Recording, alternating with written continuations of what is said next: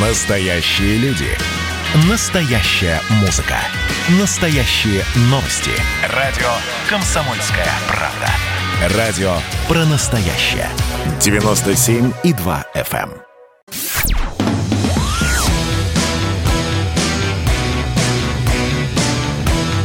«Война и мир». Программа, которая останавливает войны и добивается мира во всем мире.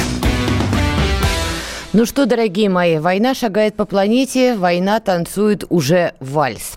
Как вы знаете, последнюю неделю уж так точно мы все дружно, пристально, внимательно следим за очередной последней, надеюсь, хотя вряд ли, эскалации между землей обетованной и Палестиной, между израильской страной и палестинской страной. История, конечно, оказалась бы ничего нового, да. Все началось с того, дай бог памяти, что по решению суда несколько семей, э, палестинских семей, были выселены из своих домов, причем отмечалось, что они там жили из поколения в поколение, но каких-либо документов на право владения этим э, имуществом у них не было. Ну, выселили к сожалению, для Израиля это довольно атипичная уже история, но дальше началось невообразимое. Уже неделю мы наблюдаем а, в режиме онлайн в социальных сетях, а, по телевидению а, кадры того, как работает противоракетная оборона Израиля, с, как, с какой периодичностью и частотой Хамас обстреливает как раз-таки своего давнего противника и конкурента. При этом оценки и мнения разнятся. Кто-то считает, что Хамас стреляет довольно хаотично, пытается привлечь к себе международное внимание. Кто-то, наоборот, увидел в этом некий прагматизм и считает, что Хамас вот так вот стреляет именно, чтобы изнасиловать сносить как раз-таки железный купол, которым Израиль отражает эти атаки. Каждая из сторон заявляет о раненых и погибших. Да, я поняла уже по молчаливости, что вы все ждете, когда же я представлю Дмитрия Юрьевича э, Пучкова. Я вам скажу, Дмитрий Юрьевич там сейчас тоже воюет с интернетом, у него тоже маленькая локальная война. И вот он пытается переподключиться. Поэтому уж извините, пока вы будете слушать меня, потому что никакого другого варианта у вас просто нету. А, так вот, есть версия про то, что это такая хитрая стратегия Хамас взять, что называется, Израиль измором. Что интересно, многие первое время ожидали, что эскалация пробушует несколько дней, а потом таки прекратится.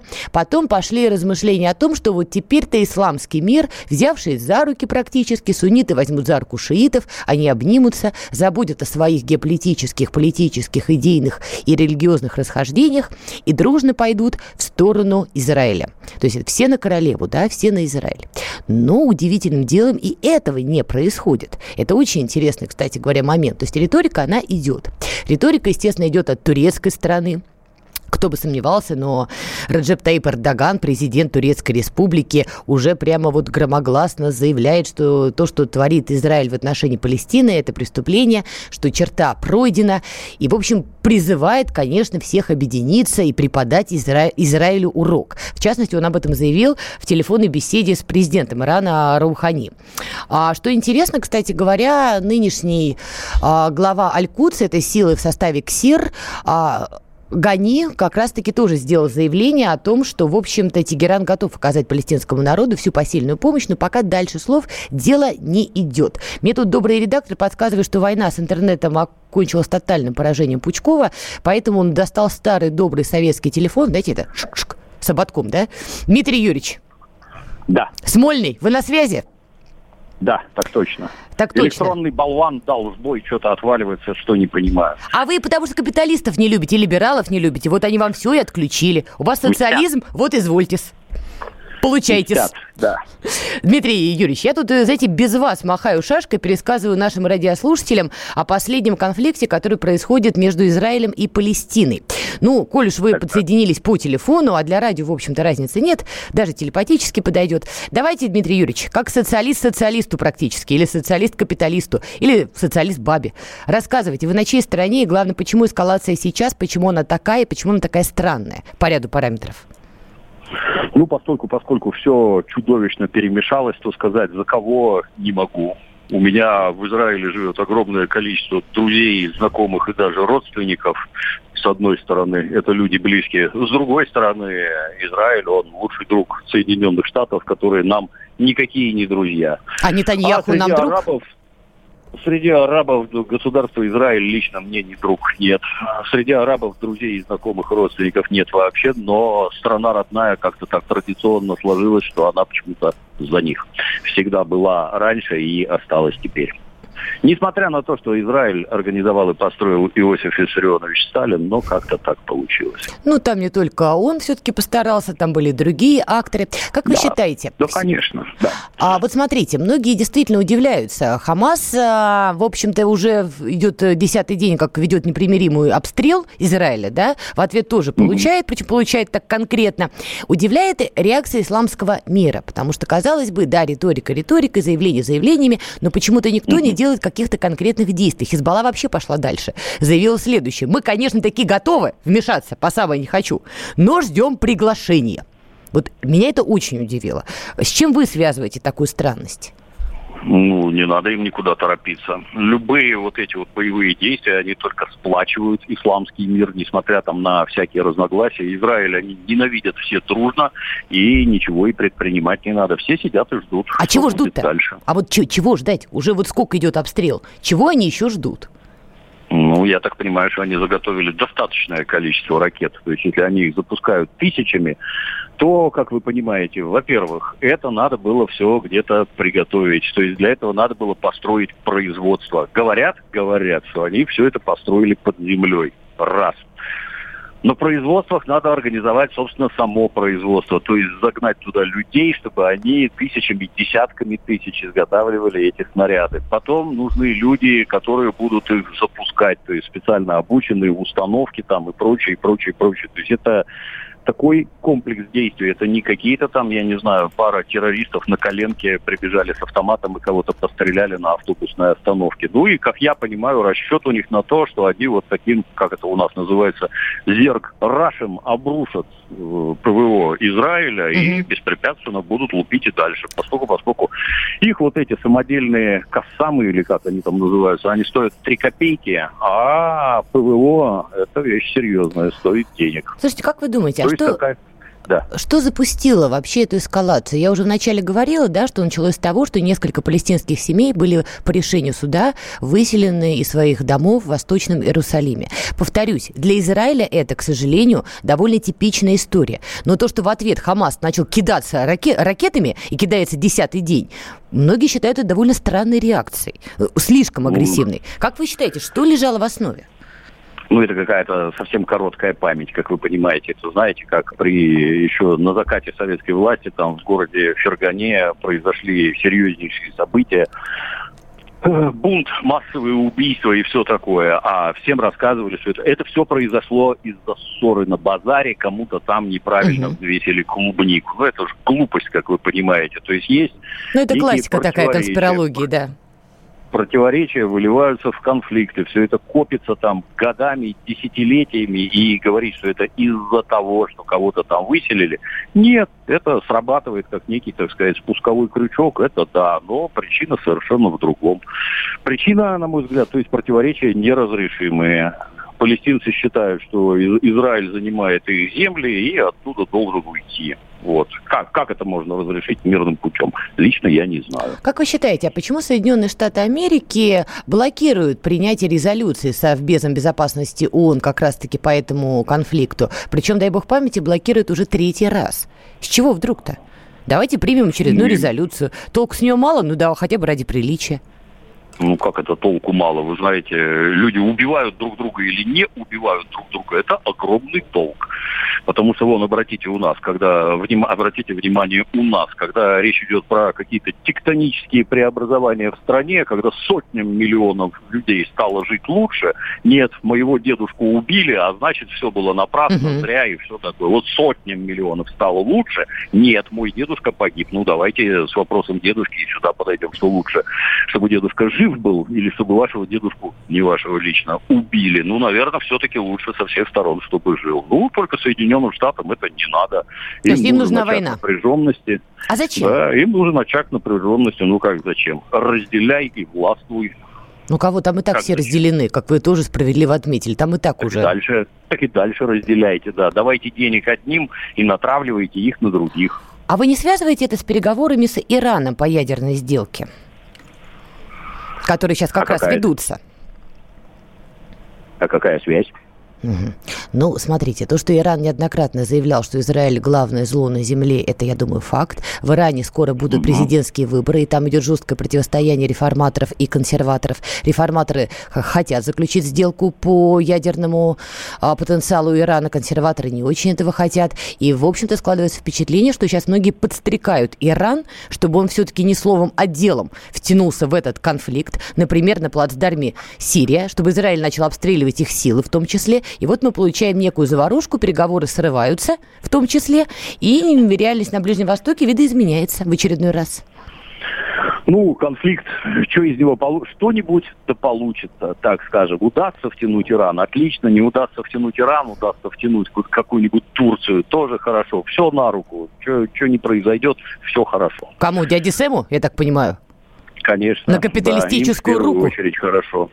Хорошо, а наша-то рука тут где, как, чего? Владимир Путин уже заявил, что мы не можем игнорировать данный конфликт, что, в общем-то, как он сказал, он не очень далеко от нас пылает. Игнорировать? Игнорировать, конечно, не можем. А что можем? Да, это ж ну, надо замирить воюющие стороны. Ну как? Нравится нам Израиль, не нравится. Они хотя бы перестать стрелять, хотя бы перестать пускать ракеты и друг друга убивать. Замирить, посадить за стол как? переговоров. Как это сделать? Как? Вот Хамас ну, заявлял, как? мы такие готовы, но нет.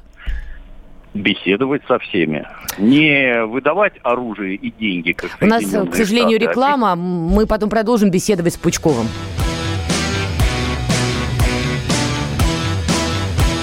«Война и мир».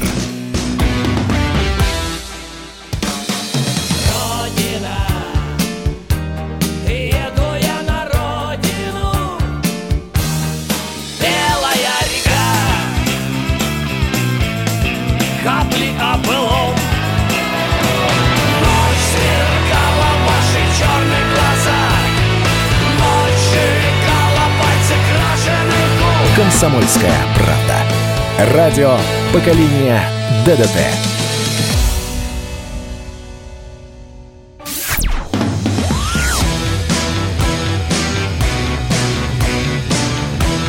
«Война и мир» – программа, которая останавливает войны и добивается мира во всем мире – Ладно, бог с ними пока с ближневосточными делами. Будем продолжать следить за тем, что там происходит. Все-таки нравится это кому-то или не нравится, но так или иначе нас это будет затрагивать и интересы нашей страны.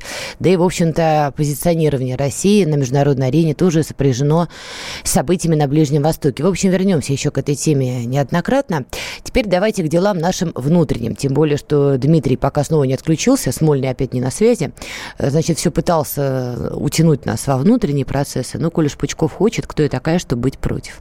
Тут Анатолий Чубайс сделал несколько громких заявлений. У меня сложилось впечатление, что человек был жаден до хайпа, переживал, что его забывают, и решил чем-то такое вот сказануть, бомбануть, так сказать, ну, чтобы все сказали, и давай это все обсуждать. Если в этом был замысел, должна сказать, что он молодец, потому что ровно это и произошло.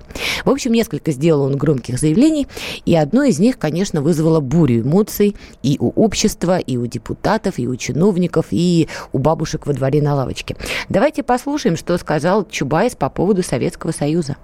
У нас довольно часто, особенно в последнее время, возникает такая позиция в части интеллигенции э, о том, что вот, вот все, мы скатились уже к советской власти, все вот то же самое.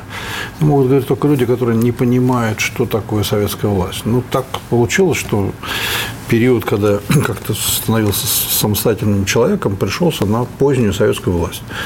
17 лет брежневского застоя, потом гонка на катафалках, когда ты утром включаешь радио и слышишь радостный голос «Здравствуйте, ребята! Пионерская зорька!» Это вот омерзительная ложь с первого до последнего слова. Сто процентов того, что ты видишь, слышишь, понимаешь, читаешь, является враньем. Ну и, конечно же, это вызвало действительно большую, большой отклик, большую реакцию. Чубайсу тут же припомнили его реформаторские, так сказать, таланты и способности. Елки-палки, вы не поверите, что сейчас произошло. Господи, Пучков победил капиталистов. Это все. Друзья мои, началось. Начало конца наступило. Слушайте, я категорически вас поздравляю с этим. Вы, вы молодец. Я, кстати, вас не сомневалась. Я оставила на вас. Ну что, синхрон вы, наверное, слышали, не слышали. Я уж не знаю, вы спите с приемником «Комсомольской да. правды», не спите с ним. Но, тем не менее, я думаю, наверняка знаете, что Чубайс сказал по поводу своего личного отношения к Советскому Союзу. Вы тут давеча неделю назад поразили мое девичье сознание, заявив, что все, кто не любит Советский Союз, такие являются русофобами. Чую, сейчас вы получили новый козырь, да? Я не так сказал. Я сказал, что антисоветчик всегда русофоб. Не любит, это Хорошо, антисоветчик. При, принимается, цитата была дословно антисоветчик. Yes, it is. So, да. Что думаете по поводу заявления Чубайса? Ну, у гражданина осознанная позиция. Он много-много лет, десятилетиями ее придерживается, начиная с беготни там, с коробкой бумаги из-под ксерокса, набитой баксами, и до сегодняшнего дня. Тогда он честные выборы организовывал. Ну, а сегодня вот оглашает такие вещи. А зачем? Имеет право. Понятно. У нас, а нас, зачем? Ну, не знаю. Ну, такие у него убеждения. Он, как я понимаю, Анатолий Чубайс, он человек глубоко идейный.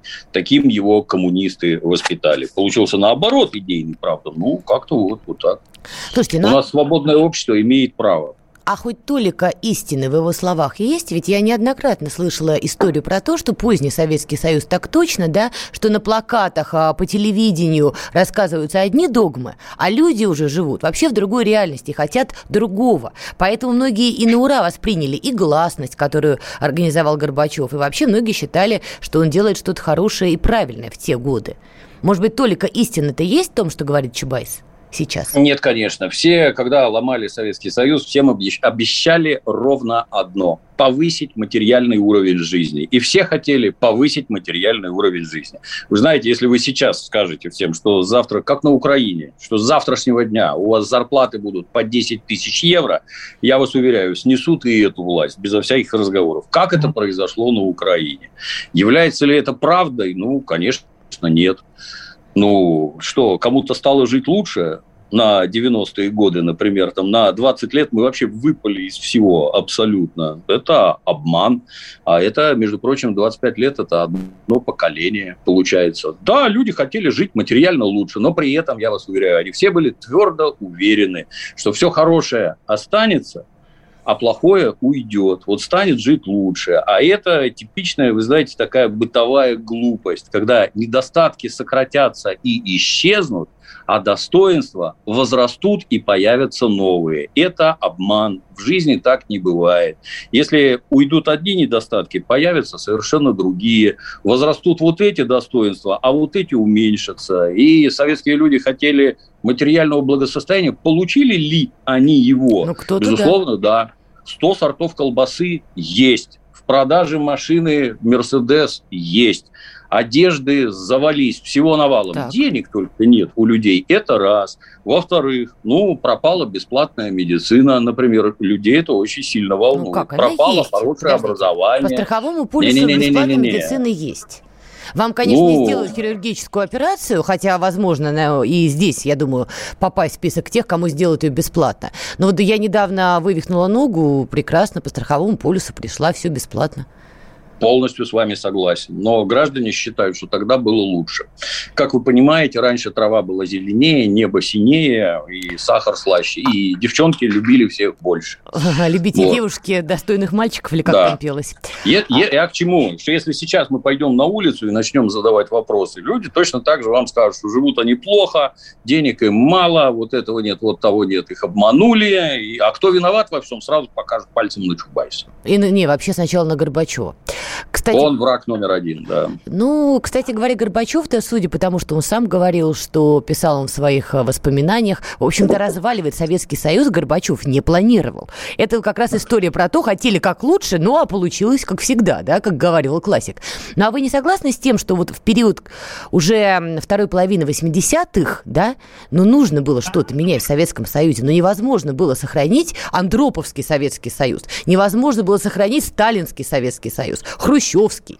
Ну, я вам больше скажу, вы знаете, что страна, точно так же, как и люди, она постоянно меняется. Конечно. И то, какой Советский Союз был, например, в 1937 mm-hmm. году и в 1957, это абсолютно разные страны именно абсолютно разные страны, то он менялся.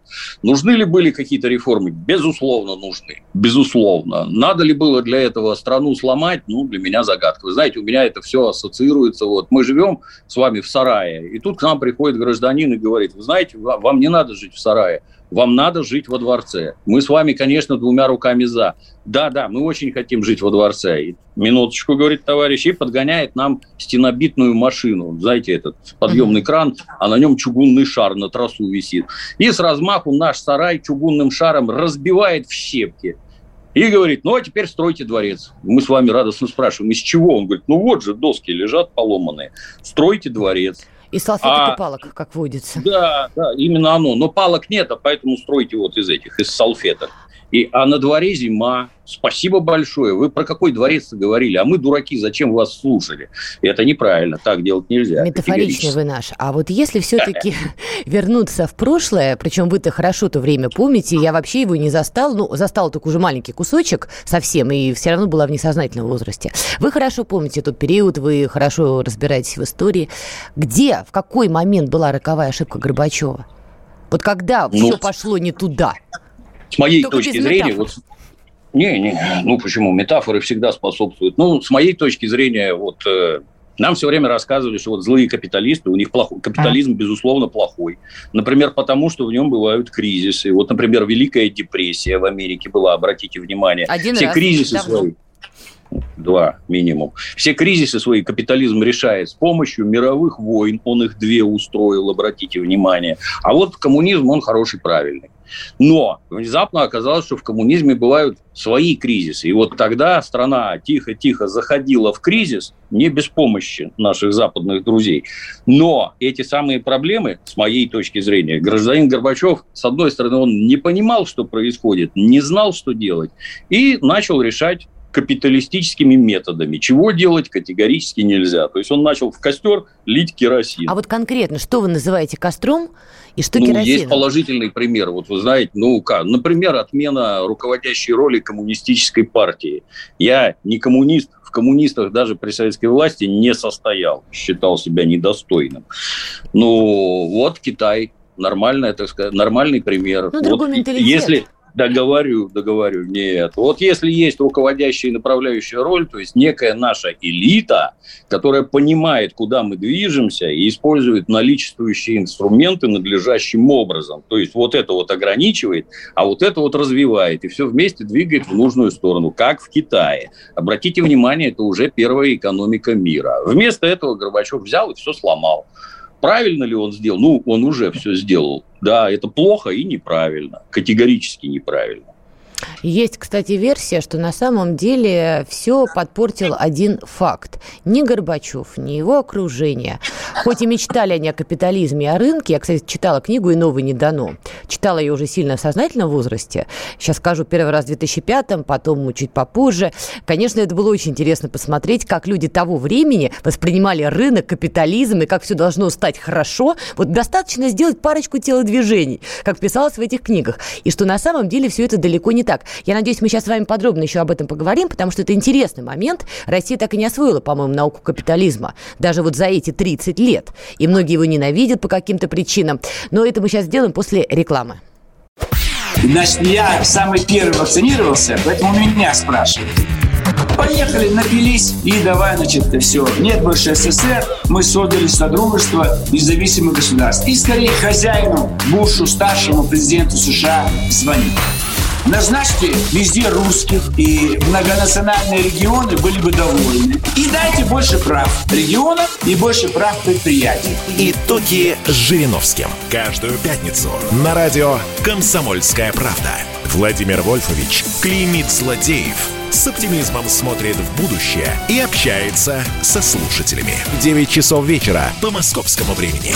Я все могу сделать. Запросто наведу порядок.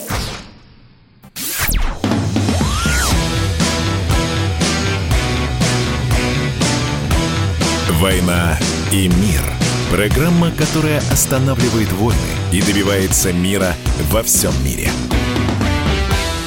Ну что, продолжаем разбирать ошибки прошлого. Я напомню, до капиталистической подлой рекламы мы говорили о том, я имею в виду само явление рекламы, если что. А мы с Дмитрием Юрьевичем тут размышляли, как заправские, знаете, эстеты еврейского происхождения на кухне в поздние 80-е, да, о судьбе России. Все, все как мы любим. Два исходно русских человека. Но на самом деле э, рефлексировать на эту тему, мне кажется, архиважно, поэтому комсомолка и запустила проект, который касается Горбачева, потому что ну, невозможно до бесконечности слушать одну и ту же мантру, что Горбачев просто вот сволочь и точка. Я вот не согласна с тем, что сволочь и точка. Я считаю, что, во-первых, не сволочь, во-вторых, не точка, запятая. И давайте поговорим. Итак, мы пытались понять, что же, что называется, пошло не так и что стало роковым переломом, после чего Советский Союз занемог.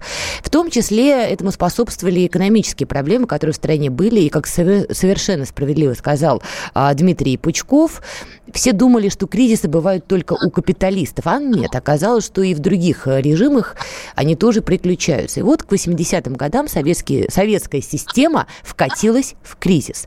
И есть мнение, что не только резкое падение цен на нефть, в чем саудитов обвиняют, но и Чернобыльская катастрофа тоже внесла серьезную лепту в ослабление экономики Советского Союза. Согласны, Дмитрий Юрьевич? Да там все в комплексе. Афганистан, вспомните, в котором угу. война шла, где мы оказывали интернациональную помощь э, как она, программа «Звездных войн», которую ну, организовали американцы, да, с рассказами о том, что у них уже там платформы с лазерами выведены на околоземную орбиту и собьют все наши баллистические ракеты. Естественно, все это там сеяло панику в руководстве, все это требовало огромных финансовых вливаний, а деньги было брать некуда.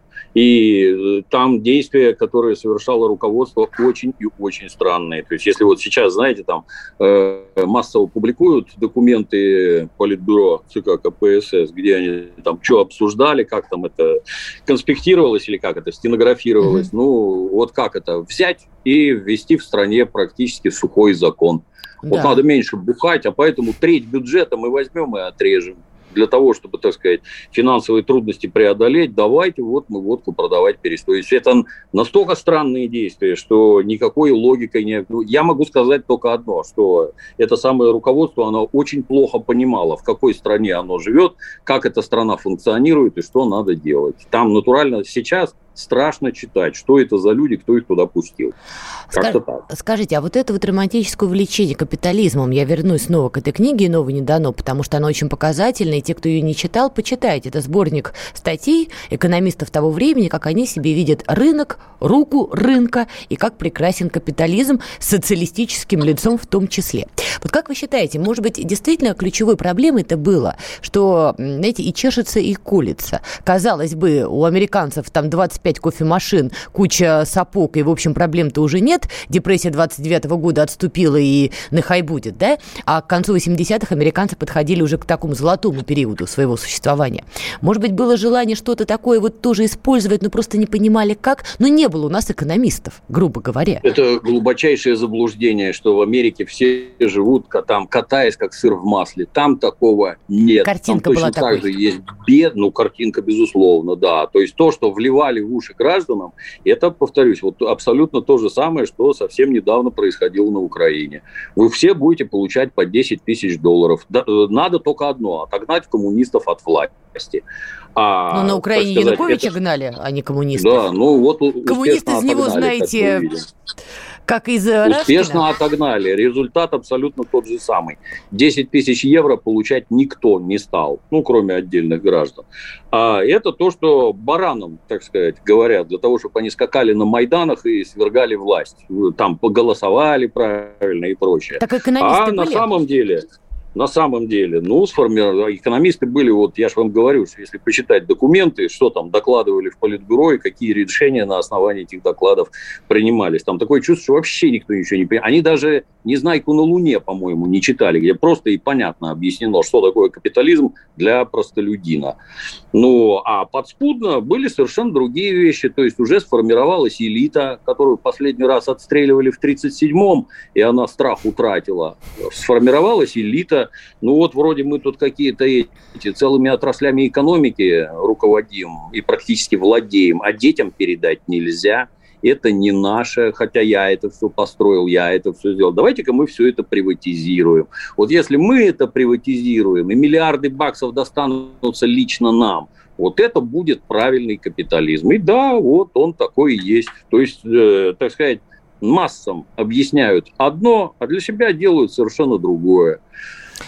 И произошедшая вслед за этим приватизация, когда все наши параны напрыгались на Майданах, проголосовали за то, что надо, хотя и хотели сохранить Советский Союз, получили то, что имеем. Вот вы вначале сказали, что у нас капитализм какой-то не такой. Он такой, какой и должен Нет, быть. Есть некие, национальные, есть некие национальные особенности, но он такой и есть. Вот он такой. Радуйтесь и наслаждайтесь. Вы за это голосовали. Ну, давайте так. Те люди, которые в 91 году поддерживали Ельцина, это далеко не все, скажем так, граждане были и России нынешней, теперь уже, если брать по этим границам, уж тем более во многих национальных республиках многие, а, не знали еще об этом, б, не Безусловно. Те, которые прыгали в Киеве на Майдане, они теперь тоже рассказывают. «Ну, мы не знали, что так получится. Да? Все вы прекрасно знали. И в 2004 году им уже объясняли, мы в России все это видели. И в 2014 году объясняли, что будет вот так. Вы одного от кормушки отгоните, придет другой, а у вас будет гражданская война. И вы будете убивать другого. Да нет, а вы что? Никогда такого не будет. Ну вот, видим, будет. Коли Точ, вы... Точно так же и у нас в 91 году. Вот. Прекраснодушные юноши прыгали-прыгали, ну вот, допрыгались.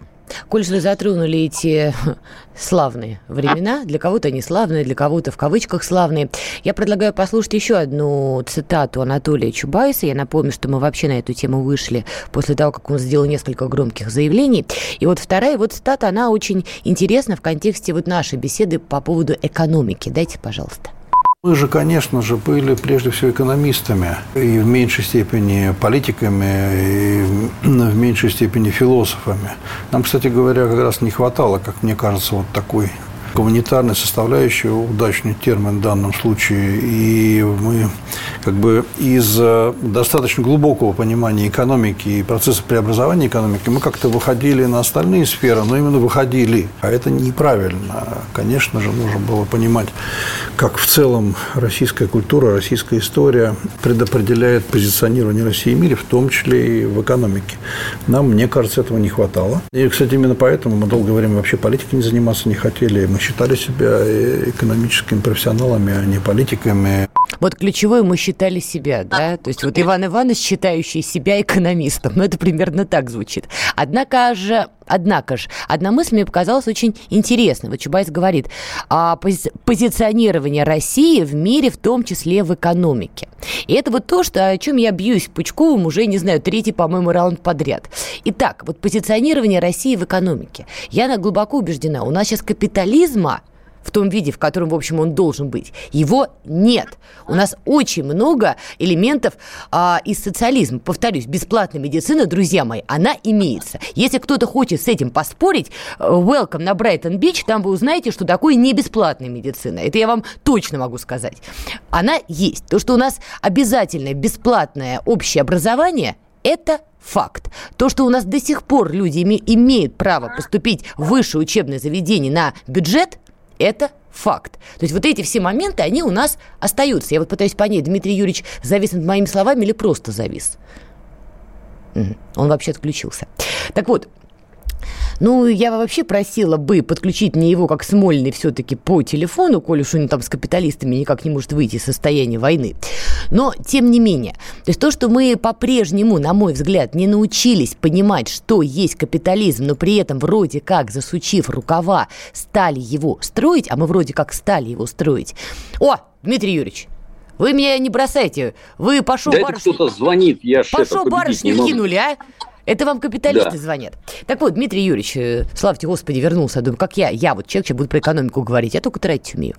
Так вот, как вы считаете, все-таки нам, вот как себя позиционировать? Мы все-таки уже таки строим капитализм, доламывая то последнее? Или мы обратно шаг назад делаем? Собственно, все достижения капитализма социальные, они только благодаря советскому коммунизму только благодаря тому, когда весь мир смотрел, что происходит в Советском Союзе, какие права имеют рабочие, какие права имеют женщины, что вообще происходит, какая медицина, какая армия, какие вообще там победы, космос и всякое такое. Я чисто для справки скажу. Многие считают, что железный занавес – это Советский Союз вокруг себя поставил. Нет, железный занавес вокруг Советского Союза поставили демократические цивилизованные западные страны, это да. чтобы успехи, успехи Советского Союза социальные не были видны. Чтобы не будоражить Но... свой рабочий класс. Да, В этом была да, некая логика. Да.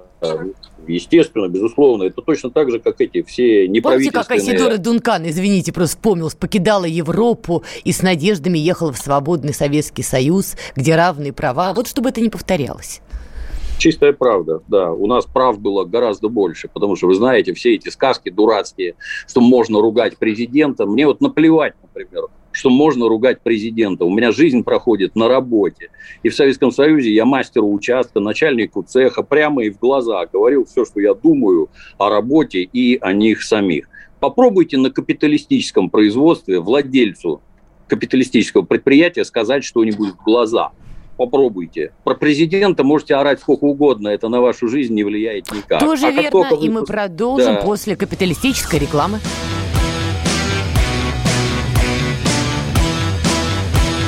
«Война и мир» –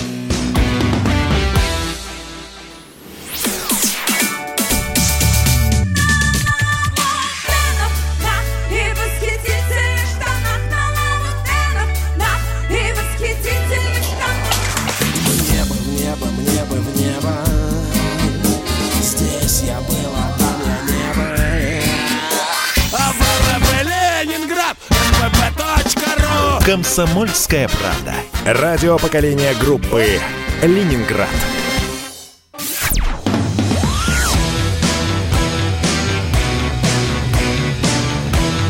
«Война и мир».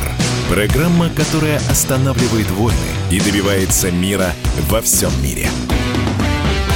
Знаете, что я никогда не любила, вот категорически, вот эти вот полумеры. Понимаете, я всегда исходила из того, что любить так любить, гулять так гулять, ненавидеть так ненавидеть. Я вот категорически не люблю вот это вот немножечко беременна. То же самое, колледж 91 год приключился, а он таки уже приключился. Я вот не люблю вот эти бесконечные стенания спустя 30 лет. Вот вот бить себя по спине и рассказывать, вай, что же мы натворили. Хорошо, прошло время, надо рефлексировать.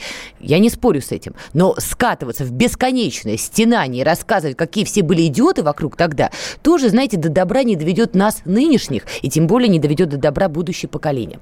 И что меня больше всего раздражает, что вот у нас тут выборы в Госдуму, знаете ли, наметились. И вот находятся, значит, такие выдающиеся политики, Геннадий Зюганов, глава КПРФ. Ой, господи, делает он заявление, в том числе по поводу сказанного Чубайсом. Давайте послушаем. Нас заботились, растили, нас кормили, у нас э, профессию дали. И пионерская зорька была прекрасна, и великолепная зарядка. У меня сын родился, он пошел в дворец пионеров, ему открыли все кружки. Иди, пожалуйста, занимайся спортом, играй в шахматы, занимайся гимнастикой. Никто ни копейки с него не спрашивал. И это было доступно практически всем. Ведь сейчас уже всем ясно, что капитализм пошел в сторону фашистизации. Обирают, унижают и так далее. Под руководством Чубайса 91 года страна потеряла 24 миллиона человек. Я выступал при отчете правительства. Это все на совести таких, как Чубайс. Так, ну согласны ли вы с э, коллегой Зюгановым, что капитализм двинулся в сторону фашизма? Во-первых, он мне не коллега, я сарказм. повторяюсь, я, я не коммунист. Я, я вас понимаю, но зрители, как обычно, поймут буквально. Согласна. Ну, правильно все говорит, безусловно, да. То есть тут спорить-то невозможно. 20 век показал два магистральных пути развития человечества.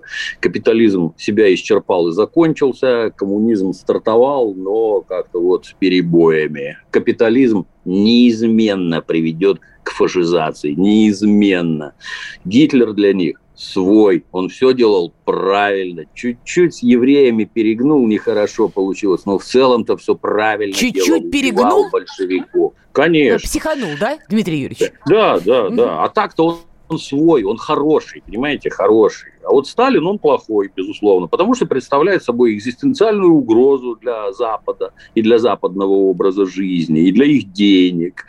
Поэтому вот так. Хорошо, но сейчас уже на дворе 2021 год. Мы уже 2020 Это ничего не меняет. Это много чего меняет. Все-таки, повторюсь, 91 таки прошел, все, эти события уже приключились. Как вы считаете, да. вот сколько еще будут, а, скажем, ну, политически паразитировать на бесконечных стенаниях? Ах, вот как нам было тогда хорошо. Ведь стеная о прошлом, мы ничего не делаем в настоящем и не очень планируем свое будущее. Но невозможно как бесконечно ну, рыдать, ну, оборачиваясь назад. Ну, у них это политика, у них у такая них это у кого? жизнь, у, у политиков. А работать-то кто будет? Ну, они-то не работают, нет. Работают-то заводы и фабрики, по всей видимости. Они что-то там производят. Вот у нас, говорят, сельское хозяйство э, вроде как по объему экспорта пятое в мире говорят. И больше зерно мы в Канаде не покупаем, а продаем его на экспорт тоже, говорят. И мясо у нас есть. И мясо не мясо молочные породы, когда корова закончила давать молоко 10 лет, а потом ее зарезали и сожрали, ее есть невозможно. У нас есть мясные породы, есть молочные. Так. Продукты совершенно другие. Ну, наверное, кто-то все это выращивает. Наверное, ну, кто-то работает на заводах. Так. Наверное, кто-то обеспечивает весь этот экспорт. И замечу, Россия сильно меньше, чем Советский Союз а производит сельскохозяйственной продукции больше. Но это какое отношение это имеет к заявлениям политика? Капитализм, он, в общем-то, очень и очень круто все производит. Вот. Это, по-моему, очевидно для всех. А вот ну, не для что? всех, ну, вот Зюганова, послушайте, Ну так вот нет? они в одну на здоровье пускай стонет. Вот в одном углу стонут, а в другом углу делают. Слушайте, вы меня простите, если бы он стенал тихонечку у себя на кухне, обнимая жену или любовницу, или бог знает кого еще, это я одно ж ему дело. не указ. Он же это на публику говорит, он будоражит Я ж ему не указ, людей. я не могу ему сказать, что говорить. Людей он не будоражит. Вы же видите, что никто на улице не бежит. Бегут только по призывам Леши Навального, который никакой не коммунист, а организатор государственных переворотов. Если какие-то отмороженные коммунисты полагающие себя таковыми или считающие себя таковыми, выбегают на призывы Леши Навального, ну, это идиоты, просто идиоты. Поэтому а ни о каких мы... коммунистах я бы говорить не стал. Дмитрий Юрьевич, а вот давайте представим себе на секунду, да, что в какой-то момент, через год, через два, капитализм не бывает гладким, всегда есть обратная сторона медали у любой системы, да, чего не возьмите, есть хорошие э, стороны, есть плохие. Давайте себе представим, не дай бог, еще какая-нибудь пандемия будет, еще какой-нибудь ковид-20, ковид-22, неважно что, да, так или иначе всем странам будет тяжело. И тут улица порождает такого уже своего коммуниста, не Зюганова, а другого, и он правда выводит людей на улицу под лозунги «будет все как при бабушке», да, «будет все как при Сталине», «будет все как при Андропове». И выходят, выходят люди, и они ломают нынешнюю систему. Вот мы не идиотами будем тогда ради стенаний о прошлом ломать настоящее когда предыдущие ломали, были идиотами. Я вот вам только что говорил, что да, идиоты. Но это ради будущего да, ломали. Ну, на здоровье. Эти тоже будут хотеть хорошего будущего. С моей точки зрения, отвлекаясь от всего, для того, чтобы происходили революции, не государственные перевороты, как на Украине и у нас в 91 году, не государственные перевороты, у нас, точнее, была контрреволюция, не государственный переворот, а революция. Для того, чтобы происходила революция, должна созреть революционная ситуация. В настоящий момент лично я ничего даже рядом похожего По не вижу. Абсолютно ничего не вижу. Нет ничего. Ну, давайте так. Ленин чем был гений? Да, он писал очень правильные вещи, но еще Ленин... Всем. Еще он исходил из того, что что-то может зреть само, а где-то можно постараться, чтобы оно созрело. Нет, невозможно так. Невозможно так. Ну, Он невозможно? ничего такого не делал.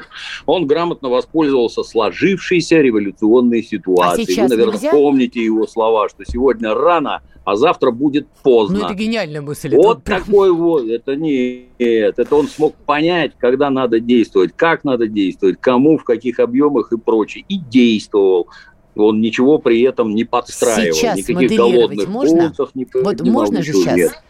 Я что? таких возможностей не вижу. Медиа возможности, в настоящий момент вот, посеять панику. Вот есть интернет, есть интернет, да, который это система оболванивания, распространения слухов и оболванивания, то есть формирование общественного мнения. О. Она находится в руках у правящего класса, у буржуазии, которая формирует общественное сознание так, как надо им, а не так, как надо Геннадию Андреевичу Зюганову.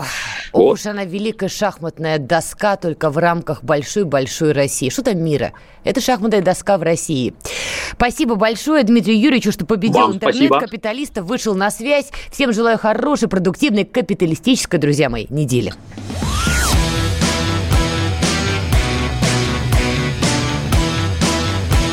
«Война и мир».